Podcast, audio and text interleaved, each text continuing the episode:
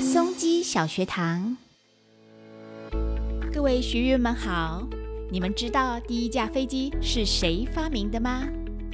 人类历史上第一架机身比空气重，而且能自由控制、稳定飞行的航空器是飞行者一号 （Flyer One），是由美国莱特兄弟在滑翔机的基础上所自行研制的飞机。于一九零三年十二月十七日成功起飞。这一次飞行总共飞了十二秒，大约飞了三十六点六公尺，开启人类飞行的开端。最后第四次的试飞，飞行的记录记载着飞行者一号的飞行时间是五十九秒，飞了大约两百五十九点七公尺。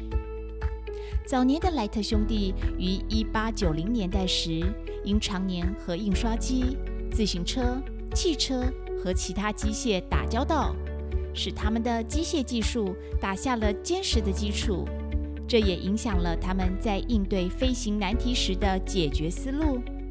当时也利用自制的小型风洞进行大量实验，收集比前人更精确的数据。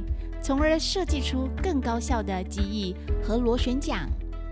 从试验飞行开始到成功飞上天，竟然花了十三年之久，好不简单呐！所以最早的飞机发明者是莱特兄弟哦。这一集的松吉小学堂就到这里哟，我们下一集见。